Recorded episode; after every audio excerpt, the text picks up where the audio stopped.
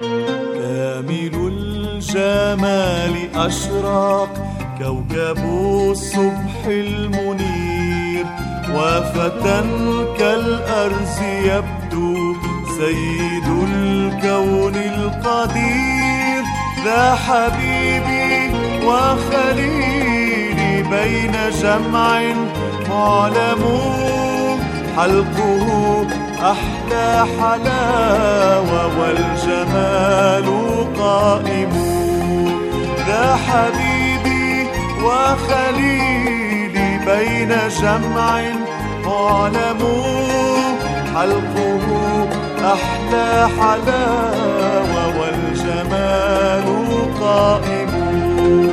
فهو كالتفاح بين كل أشجار الوعور نرجس شارون ربي سوسن بين الزهور ذا حبيبي وخليلي بين جمع معلم حلقه أحلى Hello, listening friends.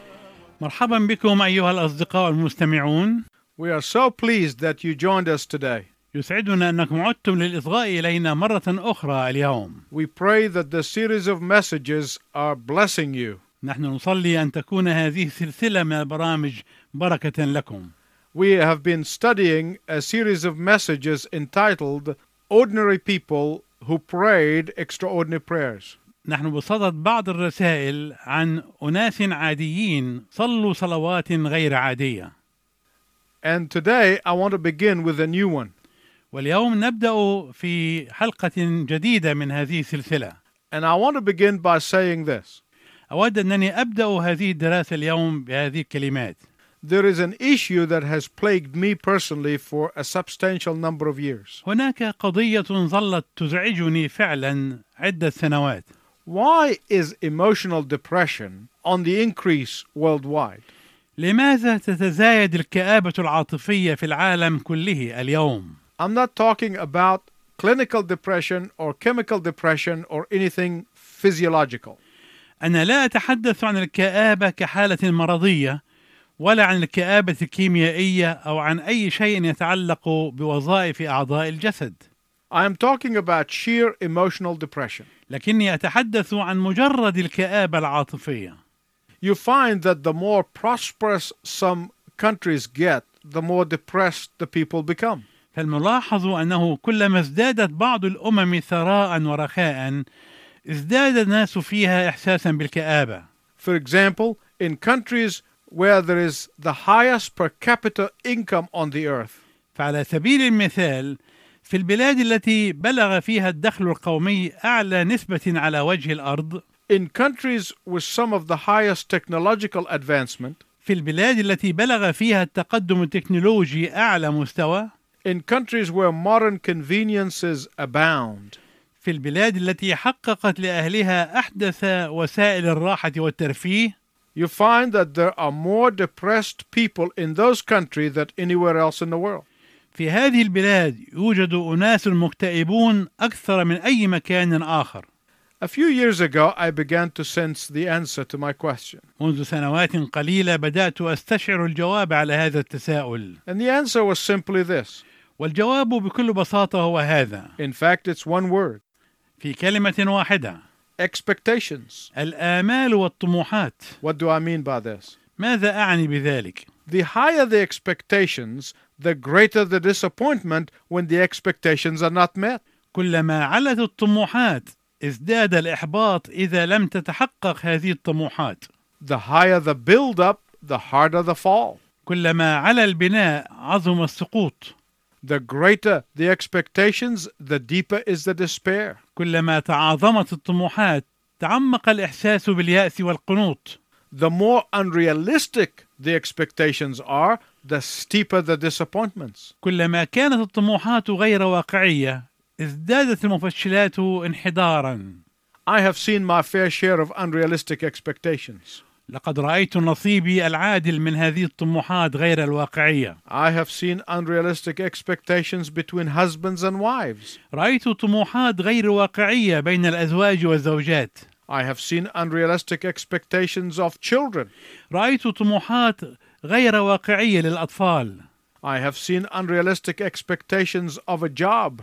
رأيت طموحات غير واقعية لوظيفة ما I have seen unrealistic expectations of a boss.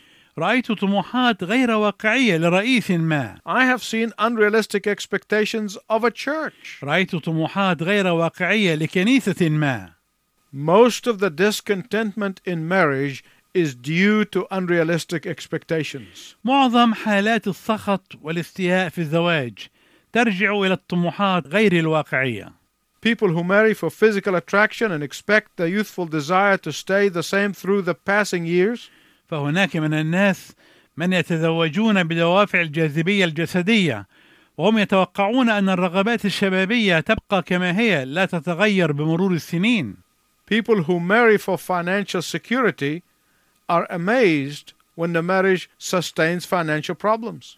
وهناك أناس يتزوجون بدوافع الأمان المادي وهم يذهلون عندما يرون الزواج يثبت ويصمد أمام الأزمات المالية People who marry to run away from their problems do not expect their marriage to create new problems. وهناك أناس يتزوجون للهروب من مشاكلهم وهم لا يتوقعون أن زواجهم سيخلق لهم مشاكل جديدة Unrealistic expectations. طموحات غير واقعية Of course, some people move to the other extreme and join those whose motto is, Blessed is he who's expecting nothing, for he shall never be disappointed.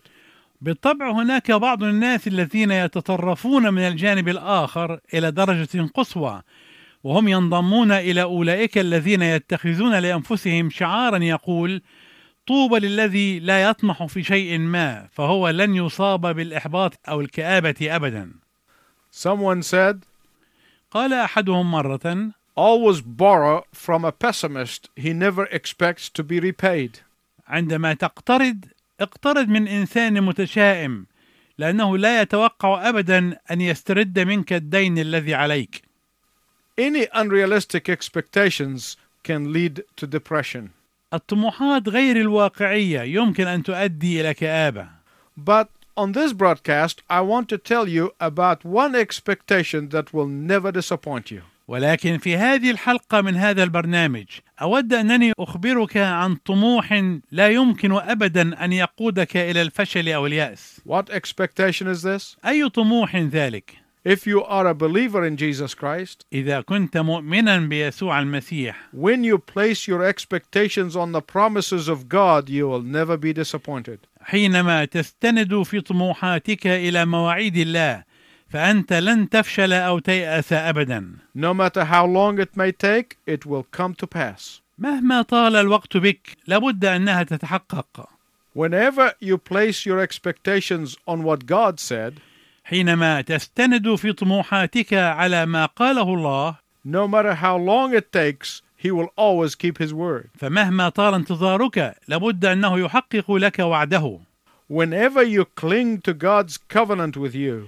حينما تتمسك بعهد الله معك no matter what's going on around you, He always keeps His side of the covenant. فبغض النظر عن كل ما يجري حولك هو من جانبه يفي بهذا العهد دائما Whether you see it or not, سواء إذا كنت ترى ذلك أو لا تراه whether you experience it firsthand or not, سواء اختبرت ذلك اختبارا مباشرا أم لا God will always keep His word. الله سيحفظ كلمته دائما Whenever your expectations are placed firmly and squarely on God's pledges, حينما تستند طموحاتك بثبات وإحكام على تعهدات الله وضماناته no matter how long it takes, فمهما طال الزمان بك God will always fulfill those expectations. سيحقق الله دائما تلك الطموحات Today, I want to draw your attention to another ordinary person who prayed an extraordinary prayer. واليوم أنا أريد أن أوجه أنظارك إلى شخص آخر عادي الذي صلى صلاة رائعة غير عادية If you are joining us for the first time, إذا كنت تصغي إلينا للمرة الأولى we are approaching the end of a series called Ordinary People Who Prayed Extraordinary Prayers. فنحن نقترب من نهاية سلسلة من الحلقات في برنامج نسميه أناسا عاديين صلوا صلوات غير عادية Our study comes from the historical record according to Dr. Luke. ونستمد دراستنا من سجل تاريخي حسبما جاء في إنجيل الدكتور لوقا If you do not have a Bible, write to us and we'll get you one. إذا لم يكن لديك كتاب مقدس اكتب إلينا وسوف نرسل لك نسخة منه Let me remind those who have been following this series of broadcasts about what we have studied so far. دعني أذكر أولئك الذين كانوا يتابعون هذه السلسلة من الحلقات بما درسناه حتى الآن The first thing we studied was the prayer of Abraham's servant Eliezer. أول صلاة درسناها كانت صلاة عبد إبراهيم اليعازر Eliezer prayed a prayer of faith, and God met the details of his prayer. صلى اليعازر صلاة إيمان وتقبل الله تفاصيل صلاته Next, we saw the prayer of Samuel's mother, Hannah. ثم رأينا صلاة حنة أم صموئيل She prayed with faith and absolute confidence in the God of power and might. صلت بإيمان وبثقة مطلقة في إله القوة والقدرة And God met her needs and fulfilled the promises. واستجاب الله لاحتياجاتها وحقق كل المواعيد Today, we look at the prayer of Simeon. واليوم سوف نتأمل في صلاة سمعان Listen as we read Luke chapter 2, verses 22 to 33. استمع لنا ونحن نقرأ من إنجيل لوقا الأصحاح الثاني من العدد الثاني والعشرين إلى العدد الثالث والثلاثين. ولما تمت أيام تطهيرها حسب شريعة موسى صعدوا به إلى أورشليم ليقدموه للرب. كما هو مكتوب في ناموس الرب أن كل ذكر فاتح رحم يدعى قدوسا للرب ولكي يقدموا ذبيحة كما قيل في ناموس الرب زوج يمام أو فرخي حمام. وكان رجل في أورشليم اسمه سمعان. وهذا الرجل كان بارا تقيا ينتظر تعزية إسرائيل والروح القدس كان عليه وكان قد أوحي إليه بالروح القدس أنه لا يرى الموت قبل أن يرى مسيح الرب. فأتى بالروح إلى الهيكل وعندما دخل بالصبي يسوع أبواه ليصنعا له حسب عادة الناموس أخذه على ذراعيه وبارك الله وقال الآن تطلق عبدك يا سيد حسب قولك بسلام لأن عيني قد أبصرتا خلاصك الذي أعددته قدام وجه جميع الشعوب.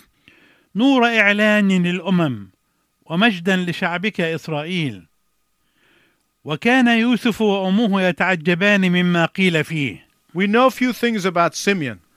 نحن نعرف بعض الأشياء عن سمعان He placed his expectations squarely upon the promises of God. لقد وضع كل آماله وطموحاته بيقين وثبات على مواعيد الله He trusted God completely. ووثق في الله ثقة كاملة He let all of his expectations, hopes, and dreams be based upon the Word of God. وجعل كل طموحاته وآماله وأحلامه تبنى على أساس كلمة الله And God did not disappoint him. ولم يخذله الله أو يخيب آماله I want you to look at Luke 2:25. عد معي مرة أخرى إلى العدد الخامس والعشرين من الأصحاح الثاني من إنجيل لوقا Now there was a man in Jerusalem called Simeon who was righteous and devout. He was waiting for the consolation of Israel, and the Holy Spirit was upon him. وكان رجل من أورشليم اسمه سمعان وهذا الرجل كان بارا تقيا ينتظر تعزية إسرائيل والروح القدس كان عليه Let me tell you few things that are biblically and historically accurate. دعني أقول لك شيئا ما هو كتابي وهو أيضا من الناحية التاريخية دقيق In times of spiritual degeneracy, في أيام الانحلال والانحطاط والتفسخ الروحي in times when the official church hierarchy is focused on the form of religion but deny its power, في أيام التسلسل الهرمي للكنيسة الرسمية حيث يكون التركيز على شكل الدين وصورته مع إنكار قوته In times where the clergy of the church are more concerned about the institution than with the gospel of Jesus Christ, في الأيام التي ينشغل فيها رجال الدين في الكنيسة بأمور المؤسسة الدينية أكثر من انشغالهم بإنجيل يسوع المسيح in times of spiritual crisis, في أيام الأزمات الروحية in times where religious leaders become preoccupied with politics and compromise, في الأيام التي ينهمك فيها القادة الدينيون بالأمور السياسية وبالحلول الوسط أو بالحلول التوفيقية in those times, في تلك الأيام God always calls ordinary people to accomplish extraordinary things. الله دائما يدعو الناس العاديين لينجزوا ويحققوا أشياء غير عادية God calls ordinary people to pray extraordinary prayers. الله يدعو أناسا عاديين ليصلوا صلوات غير عادية When Hannah prayed her prayer and God blessed her with Samuel, عندما صلت حنة صلاتها وباركها الله بصموئيل Eli the priest was preoccupied. كان عالي الكاهن منهمكا في المشاغل So God called an ordinary woman to exercise extraordinary faith. ولذلك دعا الله امرأة عادية لتمارس إيمانا غير عادي God always calls ordinary people to believe the impossible. الله دائما يدعو أناسا عاديين ليؤمنوا بالمستحيل God calls ordinary people to expect the unexpected. الله دائما يدعو أناسا عاديين ليتوقعوا ما لا يمكن توقعه God always calls ordinary people to hope for hopeless. الله دائما يدعو أناسا عاديين ليكون لديهم أمل فيما هو ميؤوس منه God always calls ordinary people to attempt the unthinkable. الله دائما يدعو أناسا عاديين ليحاولوا ما لا يخطر على بال God always calls ordinary people to be convinced of the inconceivable. الله دائما يدعو أناسا عاديين ليقتنعوا بما لا يمكن تصوره God always calls ordinary people to see the invisible. الله دائما يدعو الناس العاديين ليروا ما لا يرى God always calls ordinary people to do the undoable. الله دائما يدعو الناس العاديين ليعملوا ما لا يعمل Let no one therefore say, I am just an ordinary Christian. لذلك لا ينبغي ان يقول اي واحد انا مجرد انسان مسيحي عادي God specializes in using ordinary Christians who believe in an extraordinary God. الله متخصص في استخدام المسيحيين العاديين الذين يؤمنون باله غير عادي Now there are some people who try to speculate about this man Simeon. والان هناك بعض الناس الذين يحاولون ان يخمنوا من كان ذلك الرجل سمعان Someone said he must have been a rabbi. قال بعضهم انه واحد من الربيين Others said he must have been a retired priest. اخرون قالوا انه ربما كان كاهنا متقاعدا This is all speculation. هذا كله مجرد تخمين Why do they speculate? لماذا يخمنون Because they don't want to accept the fact that Simeon was an ordinary man. لأنهم لا يريدون أن يقبلوا حقيقة أن سمعان كان رجلا عاديا They do not want to accept the fact that God uses ordinary people. وهم لا يريدون أن يقبلوا حقيقة أن الله يستخدم الناس العاديين But the whole scripture proves it. ولكن كلمة الله كلها تؤكد ذلك What Luke is telling us about this man is that he was an ordinary man. فما يقوله لوقا عن هذا الرجل هو انه كان رجلا عاديا But he had unshakable expectations of the coming Messiah. ولكن كانت له انتظارات لا تهتز بشان المسيا القادم Dr. Luke was very meticulous man and a scientist. كان دكتور لوقا رجلا شديد التدقيق في التفاصيل وكان رجلا عالما He paid attention to details and did not leave anything out. فاهتم بالتفاصيل ولم يغفل عن ذكر أي شيء If Simeon were anything other than just an ordinary man that was filled with the Holy Spirit, Luke would have told us. لو كان سمعان أكثر من مجرد رجل عادي ممتلئ بالروح القدس لكان لوقا قد أخبرنا بذلك While we do not know a great deal about Simeon, ومع أننا لا نعرف قدرا كبيرا من المعلومات عن سمعان we know the few things about him that are mentioned in Luke chapter 2. إلا أننا نعرف عنه القليل الذي ذكر في الأصحاح الثاني من إنجيل لوقا The few things that we know about him are the things that really matter to God, if not to people. والأشياء القليلة التي نعرفها عنه هي الأشياء التي تهم الله حقا إذا لم تكن تهم الناس What do I mean by that? ماذا أعني بذلك؟ We often think that people who really matter are people with big titles. نحن غالبا نظن أن الناس المهمين حقا هم الناس الذين يحملون الألقاب الكبيرة We often think that people who really matter are people with a string of degrees after their name. نحن غالبا نظن أن الناس المهمين حقا هم الذين يحملون بعد أسمائهم سلسلة من الدرجات العلمية We often think that people who really matter are people who are highly regarded in society. ونحن غالبا نظن أن الناس المهمين حقا هم الناس المعتبرون والمكرمون في المجتمع But God the Holy Spirit inspired Luke to tell us what is important to God about this man. ولكن الله الروح القدس أوحى إلى لوقا أن يخبرنا عما هو مهم بالنسبة لهذا الرجل في نظر الله Verse 25 of Luke chapter 2. العدد الخامس والعشرون من الأصحاح الثاني من إنجيل لوقا Now there was a man in Jerusalem whose name was Simeon. كان رجل في أورشليم اسمه سمعان Then Luke gives us the man's qualifications. ثم يذكر لوقا لنا مؤهلات هذا الرجل Qualification number one, المؤهل الأول he was righteous. كان بارا Qualification number two, المؤهل الثاني he was devout. كان تقيا Qualification number three, المؤهل الثالث he was looking for or watching for the consolation of Israel. كان يتطلع إلى أو ينتظر تعزية إسرائيل Now, my listening friends, my time is coming to an end.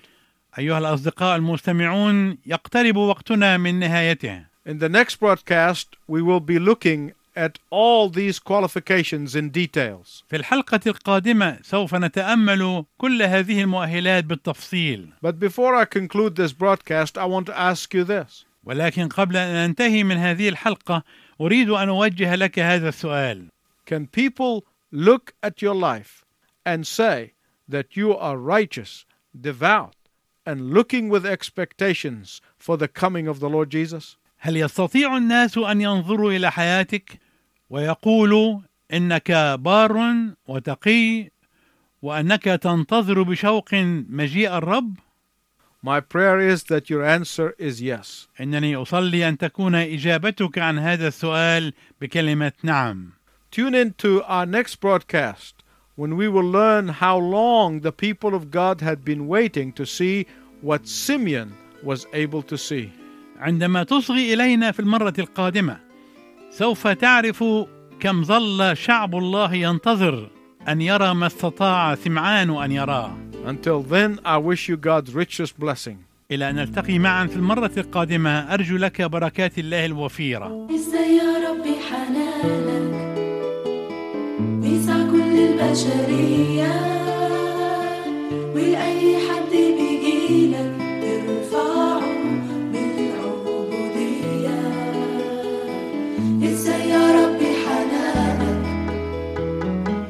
كل البشرية